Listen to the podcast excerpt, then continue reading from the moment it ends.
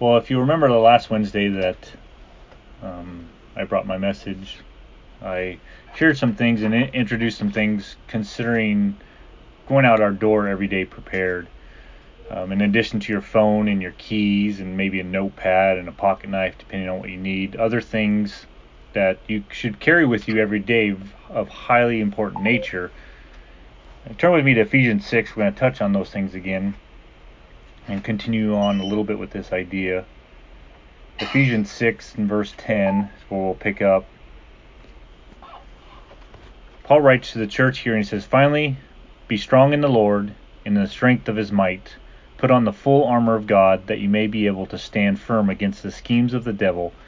For our blood is not against flesh and blood, but against rulers, against the powers, against the world forces of this darkness, against the spiritual forces of wickedness in the heavenlies.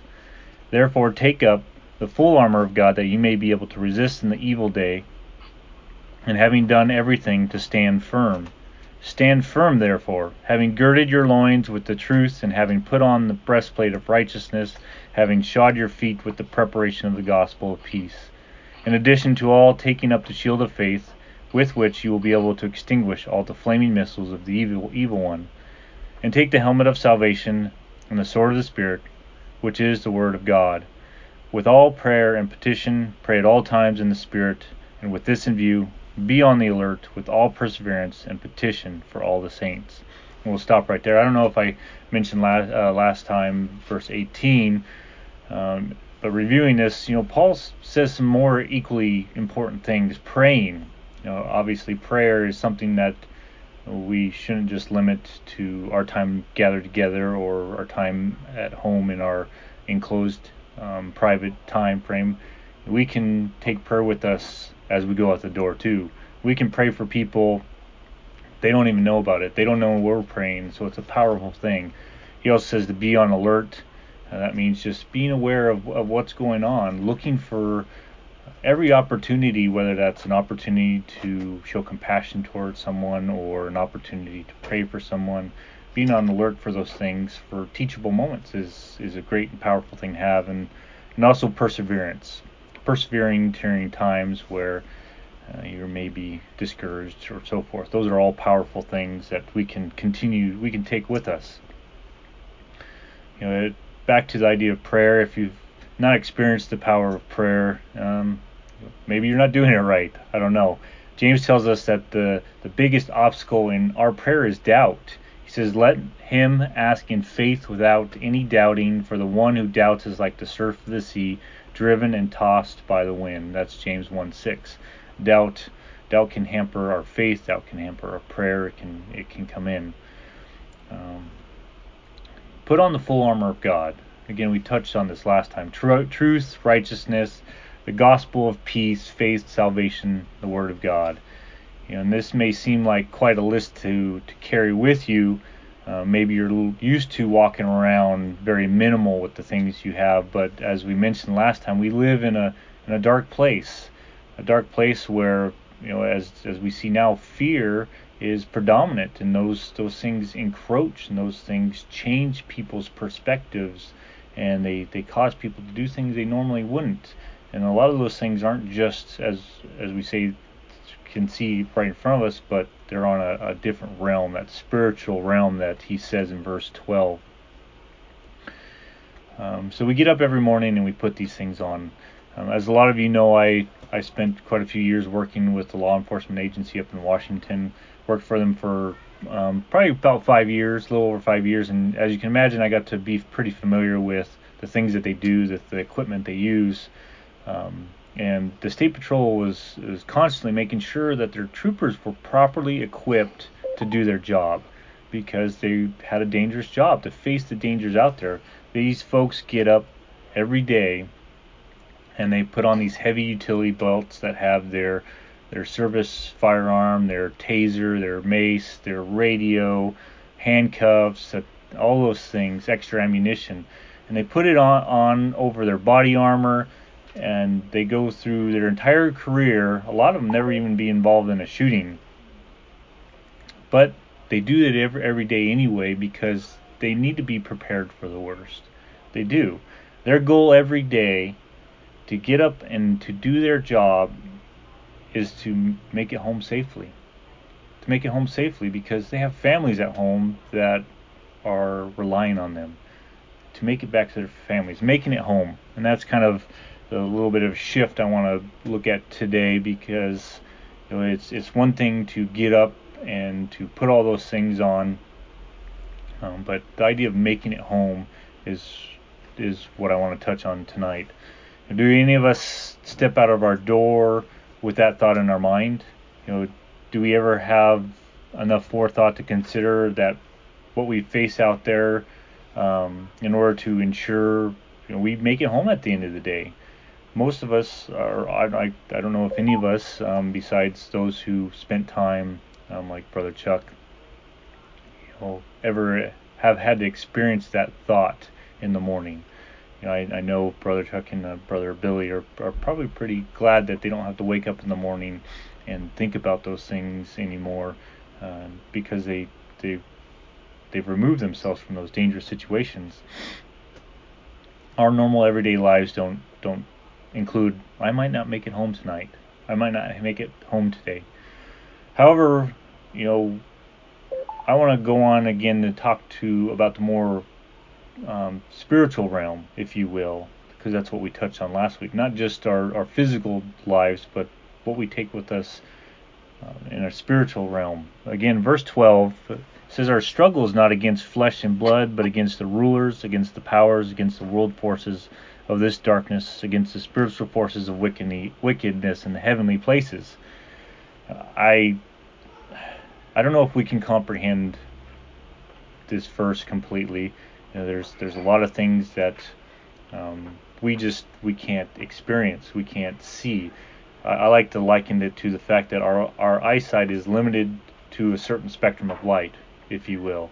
Well, beyond light, beyond the things that we can see, you know, there are things that are happening that we can't see. You look at they've examined different animals, the biology of them, and if I remember right, I think it's some strange sea creature that lives, you know, in some remote part of the sea that has the widest spectrum of, of vision, and they can see, I think it's hundreds of times more um, things than we can. They can see things that our eyes just can't even pick up. Um, Jesus talks about his devil or excuse me, the devil and his angels in Matthew 25. We won't turn there. Uh, turn with me to Revelation chapter 12. But in Matthew 25, he says, He will also say to those on his left, Depart from me, accursed one, into the eternal fire which has been prepared for the devil and his angels. And if we turn to Revelation 12, I'll, I'll explain why I read that. Revelation 12, we're going to come back to uh, Ephesians 6 if you want to put a marker there. Revelation 12, we're going to pick up in verse 7, talking about a war. It says, There is a war in heaven, Michael and his angels waging war with the dragon, and the dragon and his angels wage war. And they were not strong enough, and there was no longer a place for them in heaven. And the great dragon was thrown down, the serpent of old, who is called the devil and Satan, who deceives the whole world. He was thrown down to the earth, and his angels were thrown down with him. We'll just uh, stop right there. Is we read these things, we we try to, I think, some maybe sometimes picture it in our, our minds, um, the things that that happen. You know, Isaiah, I believe, talks about Satan falling from from the light and things of that nature. You know, it's it's hard for us to grasp hold of, but we're given enough um, information. We're given enough that even though it might be beyond our comprehension, we're, we're told about it because the Lord wants us to be prepared. He wants us to be warned. He wants us to be aware of these things. And as we grow and as we mature and as, as we we take His wisdom upon us, the things that we take upon us um, not only benefit us in this life, as far as you know our interactions and our relationships and spreading the gospel, but we're told it protects us. It protects us from the things that we can't even see going on. Satan had waged a war in heaven before him and his angels um, were cast down to the earth, and and it, that must have been some war, right? Some war. uh, a war that none of our modern technology probably could even lift a finger um, to comprehend. But in the end, Satan and his angels were cast down to earth, and we can see in the end, as uh, Jesus says in Matthew 25, when judgment comes, that that judgment is awaiting them, and they they will once again uh, no longer be loosed um, to cause any harm. Let's go back to Ephesians chapter 6.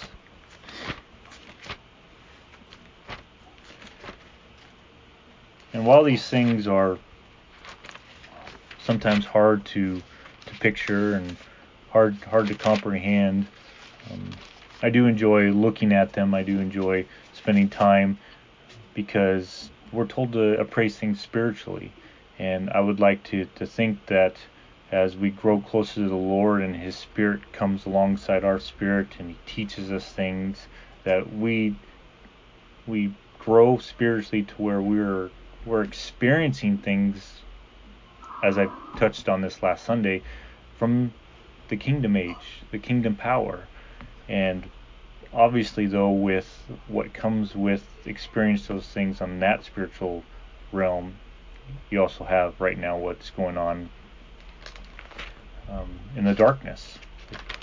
Back to Ephesians 6. We already read, reread verse 12. Let's read verse 16 also. In addition to all, taking up the shield of faith, which you will be able to extinguish all the flaming missiles of the evil one. And so, the, that war that broke out in heaven, that caused Satan and his angels to be cast down, is continuing on.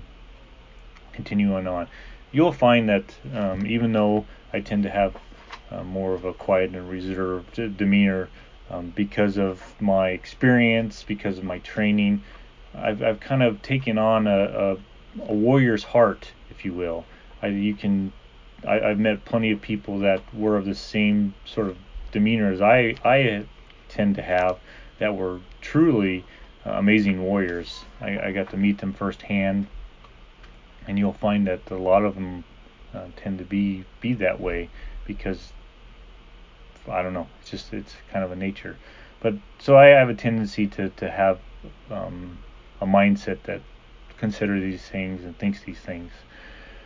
So with the war not being over and Satan and his angels being out there every day waiting for us, how often do we walk out the door um, with that in mind? Not that we're crippled with fear, not that we're we're worried that uh, that you know, he's going to be around the next bend, but that we're just, as we read already in verse 18, being on the alert. We may make it back to our temporary dwellings, what we refer to as home, every day because of the relative safety that we live in. But the ultimate question is, are we going to make it home? Are we going to make it home? I, I I was thinking about it when I was getting ready for this, and I meant to look it up. There's a song or a hymn that that we sing as as Baptists that say that says that you know this is this can never be my home. This this will never be my home. I look to that home that we can read about Abraham looking to that is is not in this this world. And let's go to Hebrews chapter 11. I think that's I'm pretty sure that's where where I'm referring to. We might as well read that. Hebrews 11. It's good to revisit this. You know, these folks had had a faith, a faith that brought them through so many things. Why this chapter, my chapter, has the the heading "The Triumphs of Faith." And as we know, since faith is the assurance of things hoped for and the convictions of things not seen, a lot of it has to do with what's in our minds and what's in our hearts. So here we can get an insight of verse 8, some of the things Abraham had in his mind. It says, Abraham, when he was called, obeyed by going out to a place which he was to receive for an inheritance, and he went out, not knowing where he was going. And by faith he lived as an alien in the land of promise as in a foreign land, dwelling in tents with Isaac and Jacob, fellow heirs of the same promise. For he was looking for the city which has foundations, whose architect and builder is God. Jump down to verse 13. And these died in faith without receiving the promises, but having seen them and having welcomed them from a distance and having confessed that they were strangers and exiles on the earth. For those who say such things make it clear that they are seeking a country of their own, and indeed, if they had been thinking of that country from which they went out, they would have had an opportunity to return. But as it is, they desire a better country, that is, a heavenly one. Therefore, God is not ashamed to be called their God, and He has prepared a city for them.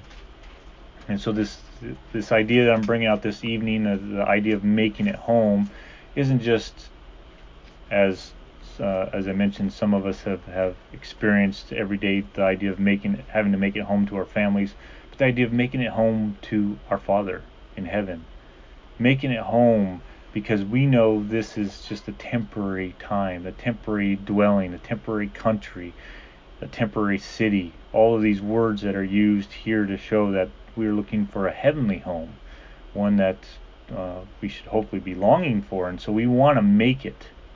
We want to make it. Are we going to make it? Our Father, you know, one that we pray to, our Father who are in heaven, with that holy name, our brethren, right? Our brother, for both he who sanctifies Jesus Christ and those who are sanctified are all from one Father, for which reason he is not ashamed to call them brethren. They are our family, and they're waiting for us. There are a lot of people out there who who've had to do some pretty difficult things. There are certain groups uh, in the U.S. military that are very special because of the difficult things that they they have been trained to do and impossible. Even just the training they've gone through has been pretty impossible in order to qualify these groups.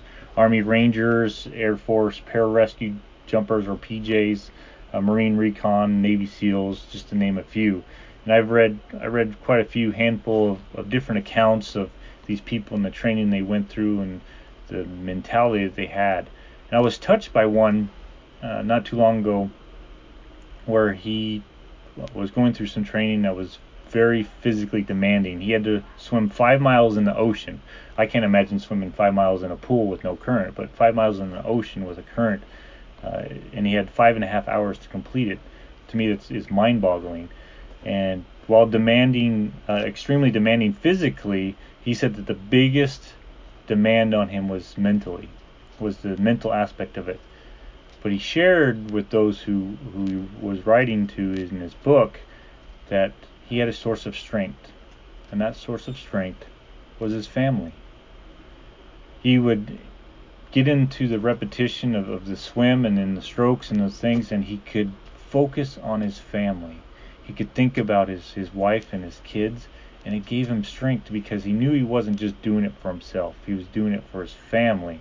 He would fight through intense training, intense pain, and intense conflict for years to come, and the whole time his family was what gave him strength and purpose. And we call ourselves sons of God, brothers and sisters in Christ. Are we fighting to make it home for them too? Because we're not in this fight alone. We're not in fight, this fight alone. I've I've really enjoyed uh, messages of late. As you know, there's a couple of, of our teachers and brought out Psalm 133 it's just a, a beautiful psalm about brethren dwelling, dwelling together in unity. The idea of us being a family is, is so important, and that's why God makes it a theme in His in His Word from pretty much the beginning to the end. And so we we have to think about our family.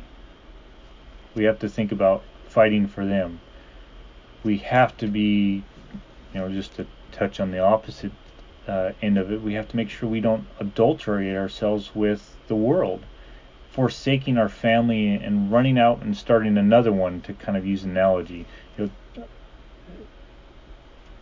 as crazy as it sounds, people do that. You hear stories of of people leaving one family and going starting a family with another.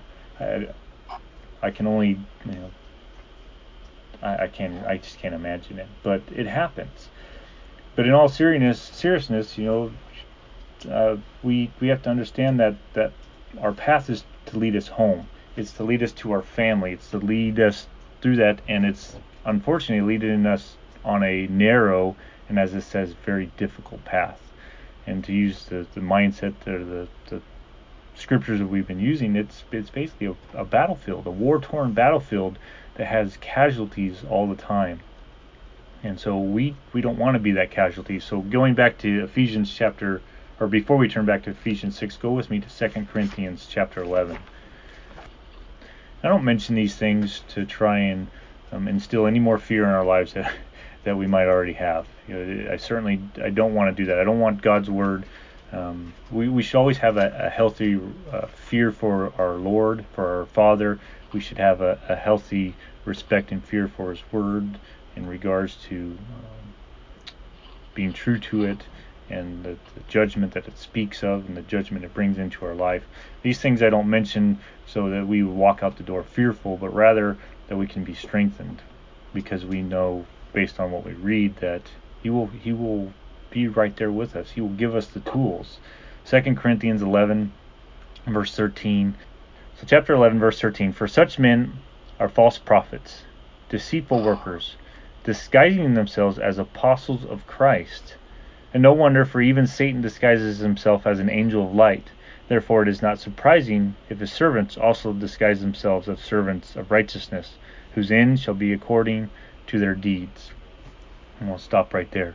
There's there's a lot of deception that's going on, a lot of, of things that that on the surface they, they look like righteousness. They might look like light, um, but as this states and as uh, our Messiah states in, in some of his teachings, you'll know them by their deeds. You'll know them by their deeds. They may at first appear, but the fruit eventually reveals it. Not only do we fight a vicious enemy, but as we can read here, we fight a cunning one, one who has a, the power to deceive. As I mentioned, Jesus mentions this false Christ and false prophets will arise and will show great signs and wonders so as to mislead, even, or if possible, even the elect. Behold, I have told you in advance. Whoa. He's told us in advance. He's given us a heads up. he tells us there's the possibility of being deceived, but he's he's given us a warning. He says, I have told you in advance. That's Matthew 24, 24 through 25, if you want to make, make note of it. We've been given uh, warning of the enemy's strategy.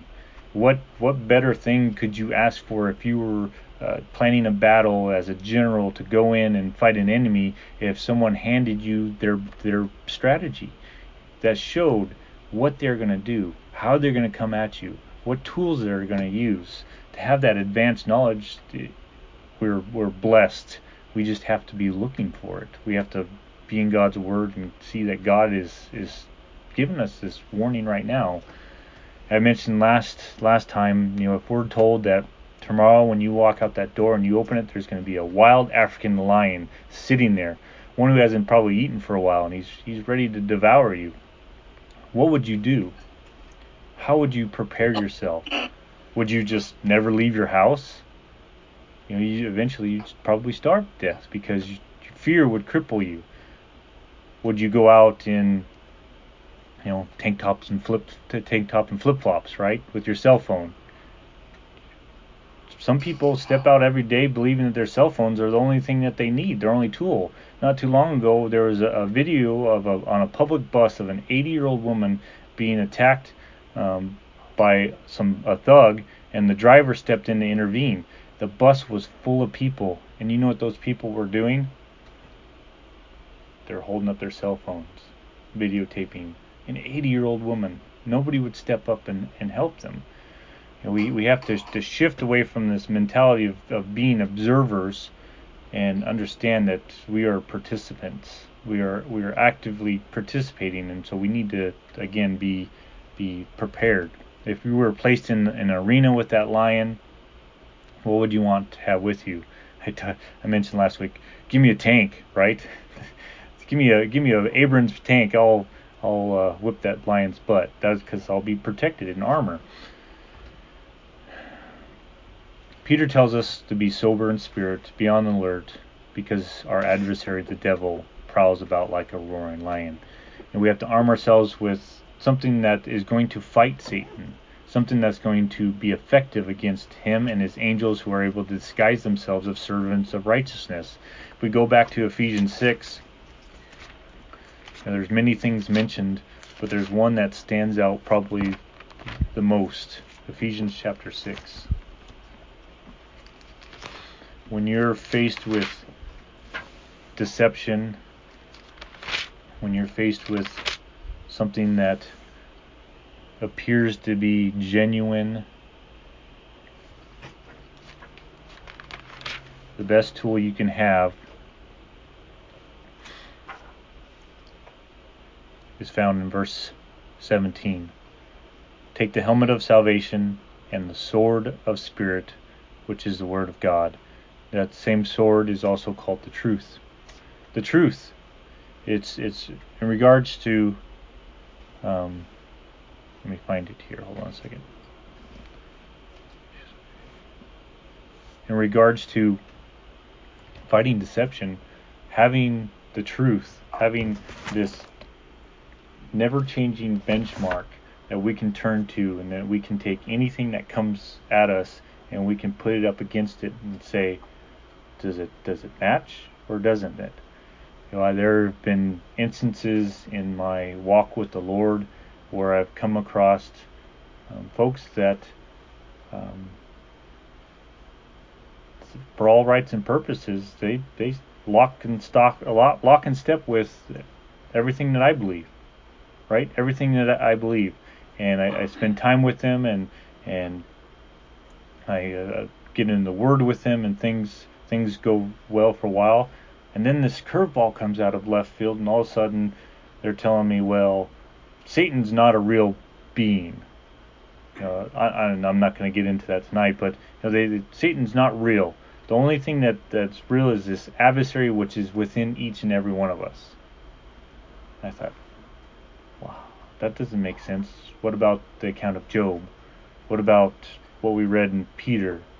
What about the, what we read about him being cast down?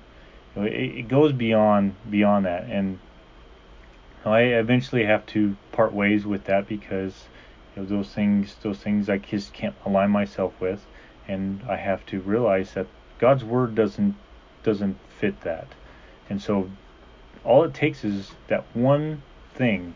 You can have 99% of the truth and 1% a lie, and it's still a lie. You, you're still lying. So God has given His His word as a sword to, to fight that deception. Verse 14 Stand firm, therefore, having girded your loins with the truth, and having put on the breastplate of righteousness. Gird your loin. That's, you know, how many of us are familiar with that term? That's not something that's part of our culture, part of our society, girding our loins. And I, I found something I wanted to share with you for those who are um, sharing uh, on their screen. Here I found uh, a little il- illustration on the concept of girding your loins. And so, those of you can see, it says, you know, if you've read your Bible, you've probably come across this phrase, girding your loins. And I don't know about you, but I've found it to be kind of a funny, funny term. Loins are something that, again, is not part of our vocabulary. But back in the ancient Near East, both men and women would wear these flowing tunics. It, it had to. It was a way to fight the heat, to fight the sun, and they would wear it about with a, a belt or a girdle. And while they were comfortable and breezy, the hem of it that was usually around their ankles would often get in the way, especially when beginning to do uh, physical labor or most importantly during battle. And so when an ancient Hebrew man would go into battle, say against the Philistines, they would lift that hem, they'd roll it up, and then they would uh, they would tuck it in the girdle and tie a knot to keep it off the ground, and it basically created a pair of shorts. It created a pair of shorts that freed their legs for for plenty of movement, and so th- for them to tell someone to gird up your loins was to tell them to get ready for hard work or get ready for battle. It was an ancient way of basically saying, "Man up, we're getting ready for for battle." You know, with a battle, you know, raging out, we're told here to to gird ourselves, gird our loins with truth. Again, we're not going to let me come back here. And we're not going to go to battle in a bathrobe and slippers, right? That's not going to be effective for us. That's not going to, to be what we need. And I think I can we can kind of liken that to having a elementary knowledge of God's word. Having having an elementary knowledge of God's word, not spending the due diligence that that we should, you know, we're not we're not doing ourselves any favor. We're we're going in unprepared. We're going in with skinny jeans, right? How practical would those be in a in a fight? You know, here Paul tells us, gird our loins with the truth, the most practical and effective tool that we can have, and we're to put it on in a specific fashion to prepare ourselves for, for labor or battle. To know our enemy's tactics in advance talks about those false Christs and those false prophets, those who will show great signs and win, uh, great signs and wonders. If we gird ourselves with our loins with the truth and get ready for battle, they'll be evident. Know, those who listened last time will will know this, but how do we take that with us? How do we carry that with us? Aside from carrying our Bible with us every day, how do we carry the truth with us everywhere we go? And you have a large backpack that that you can put your Bible in and maybe some study notes. I remember our piano player in in Roy, she took her hymns with her um, back and forth because she loved to sing at home too. And she had this purse on her with her Bible and her hymn books and her notebook and all the rest of the stuff she carried. And she was a she wasn't she was a smaller woman.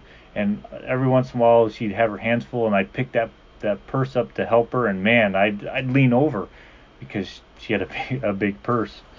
But you know we don't we don't need a large purse. We don't need a large backpack to take the truth with us. As we saw last time, last time we have the tablet of our hearts that we can write God's Word on, to place it in our minds, because the capacity of our hearts and minds, if exercised correctly, are pretty much limitless.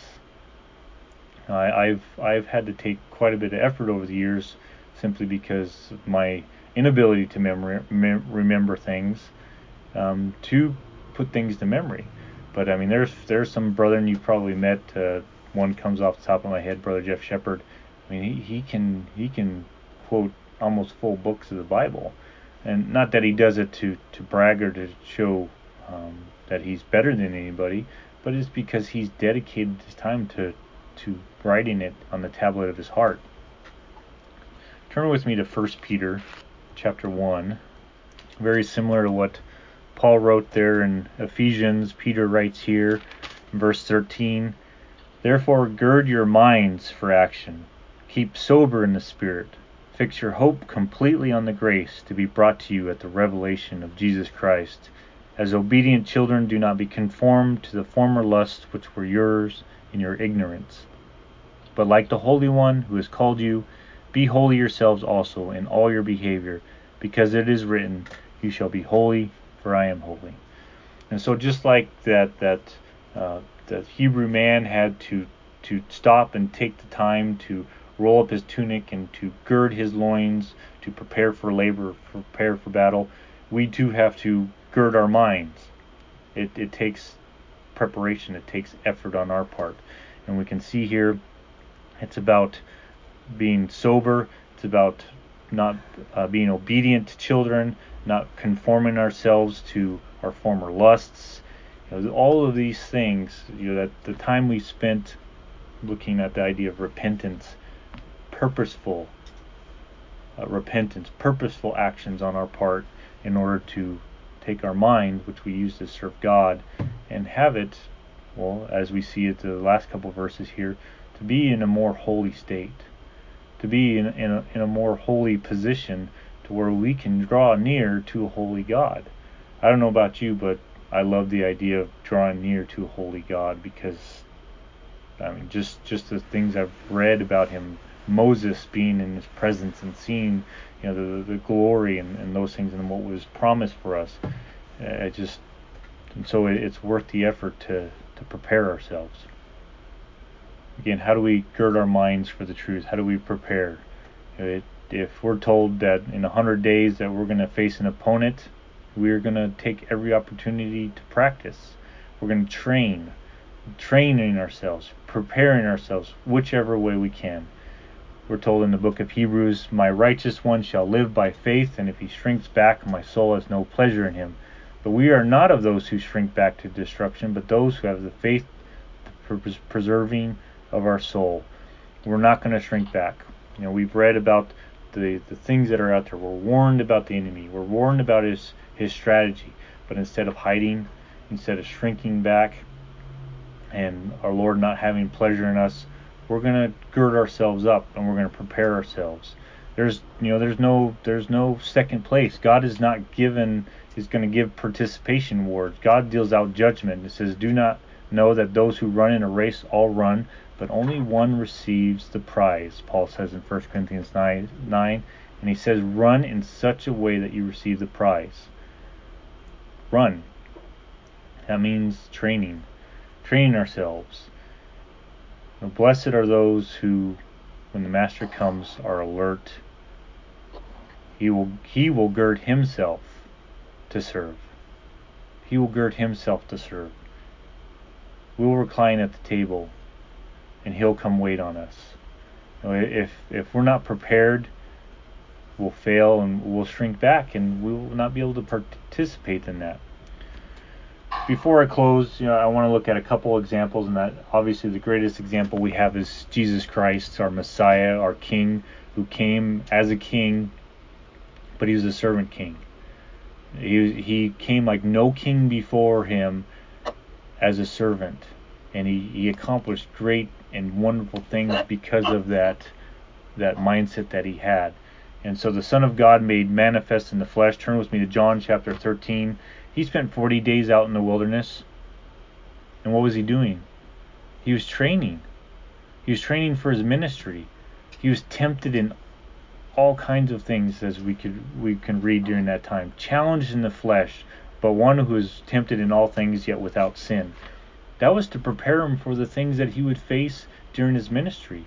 The insults, the the demon possessed, the sick, the Jews, the the um, Greeks, all the things that came at him, he was prepared for during that time.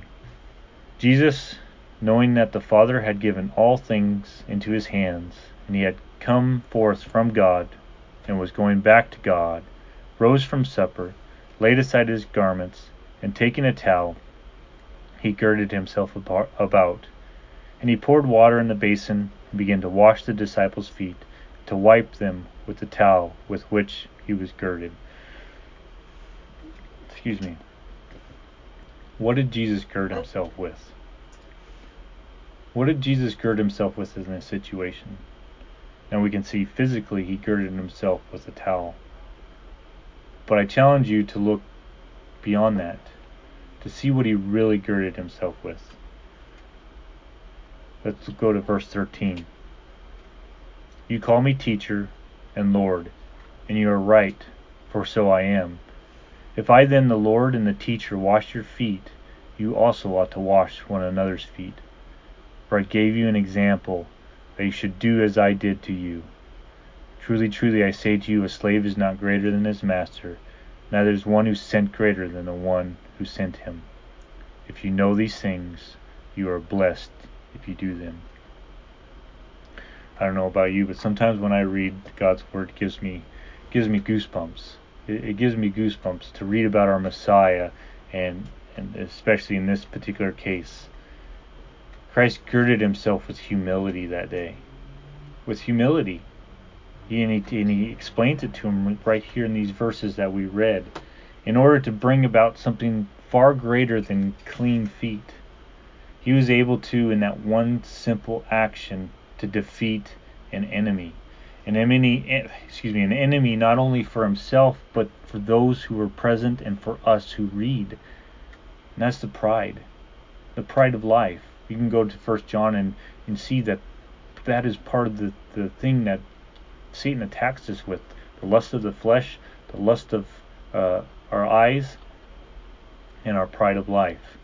Jesus defeated that right here, girding himself with humility. As always, Jesus is the greatest example that we have in, in order how to determine our walk in this life. He prepared himself, he trained himself, and he was well equipped. And guess what? He made it home. He made it home. We can read in Mark 16, it says, So then, when the Lord Jesus had spoken to his disciples, he was received up into heaven and sat down at the right hand of God. He made it home. It's not just about going out there prepared in your armor, it's going out prepared to do whatever it takes to make it home. These men and women who serve our country's military and law enforcement, first responders, you know, they have families that depend on them. They they need to not only go out there and do their job to support them, but they need to make it home every day. I was reminded of a of a quote by G.K. Chesterton. It says, "A true soldier fights not because he hates what's in front of him, but because he loves what's behind him." And we have a great great deal of family that we're fighting for, not just our immediate family, but also for our church family for our brothers and sisters that that we assemble with, that we call brothers and sisters, that we hug on, that we we shake hands with, that we support, that we bear one another's burdens, and also our, our brothers and sisters throughout this world. We're fighting for them too. You know, we can read these letters that Paul wrote of all these churches that were scattered out, and these letters reached each one and they were passed around, and they encouraged, they admonished, they strengthened, they helped each and every one fight that good fight. Turn with me to 1 Timothy chapter 6. 1 Timothy chapter 6. We're fighting for the greatest family that we have, our greatest brother. The reason why we call each other brother, that's Jesus Christ, who already came and fought for us. It came and he fought for us. The least we can do is, is make an effort each and every day to fight for him and make it home. 1 Timothy chapter 6. We'll close with this. Let's pick up in verse 11. He says, But flee from these things, you man of God. It's interesting. I, I just thought of this. You know, sometimes some of the best strategies require some retreat at time. Retreat. Right here, Paul's telling Timothy, flee from these things. Sometimes we need to remove ourselves sometimes we need to remove ourselves to better fight another day.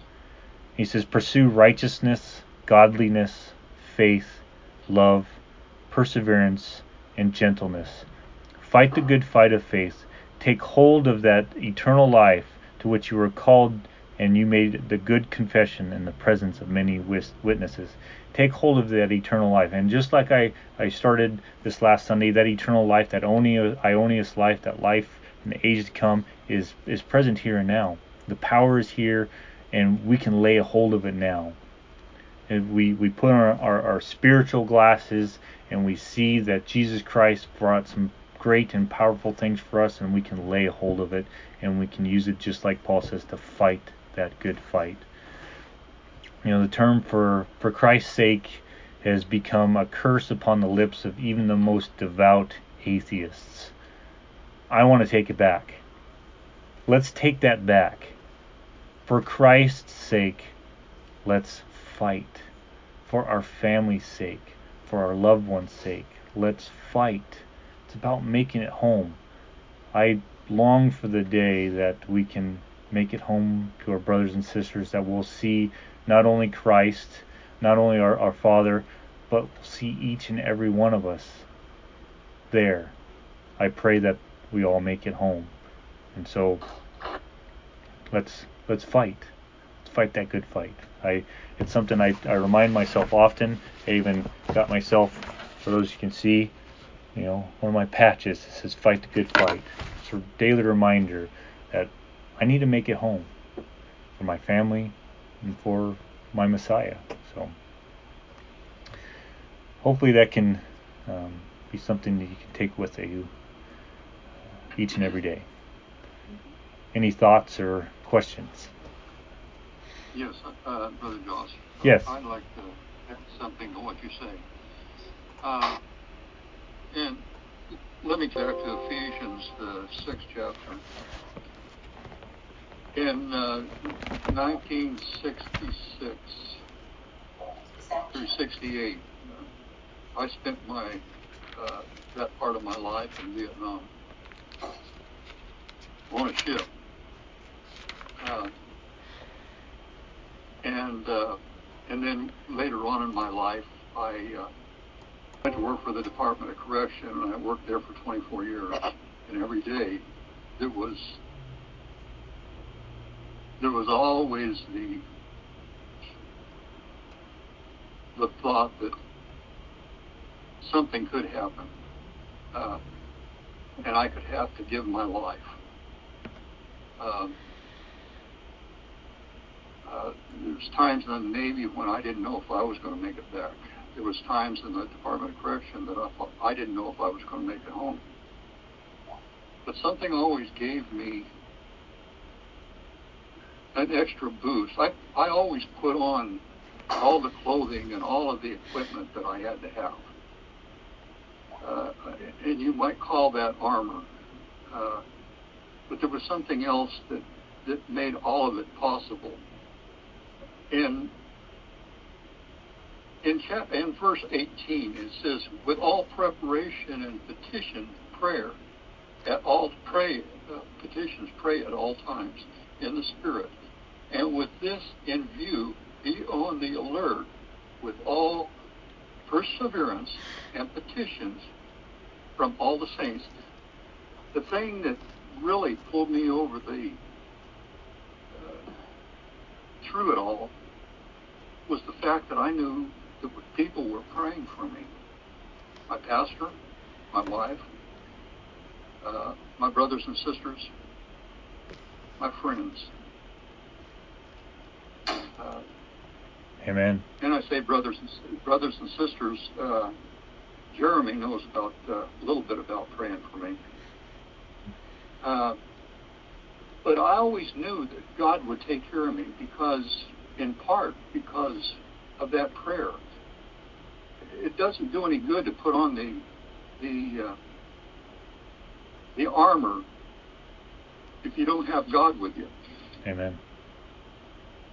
Uh, Goliath found that out. yeah. So, so uh, anytime I, I think about putting on the armor, I also think about putting on Jesus Christ. And and prayer and and not only my prayer, but the prayers of the saints. Because that stuff goes a long ways to protecting you. Amen. Uh, just like right now, I we pray for each other that we won't come down with this virus. So far as I know, nobody has in any of the churches. Yeah. Uh, and that goes a long ways.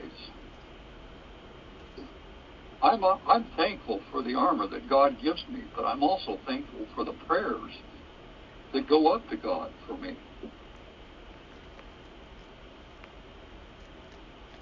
And that's the full armor of God. Amen, brother.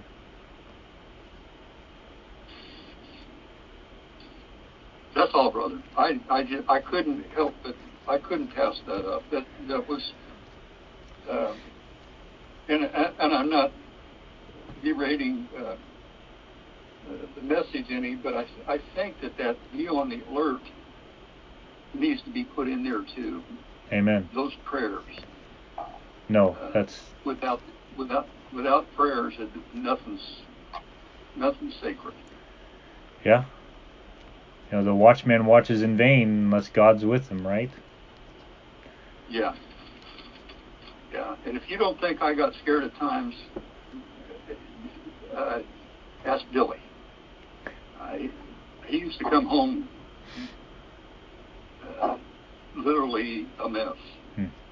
I talked to him a lot of times about getting out. It was time for both of us.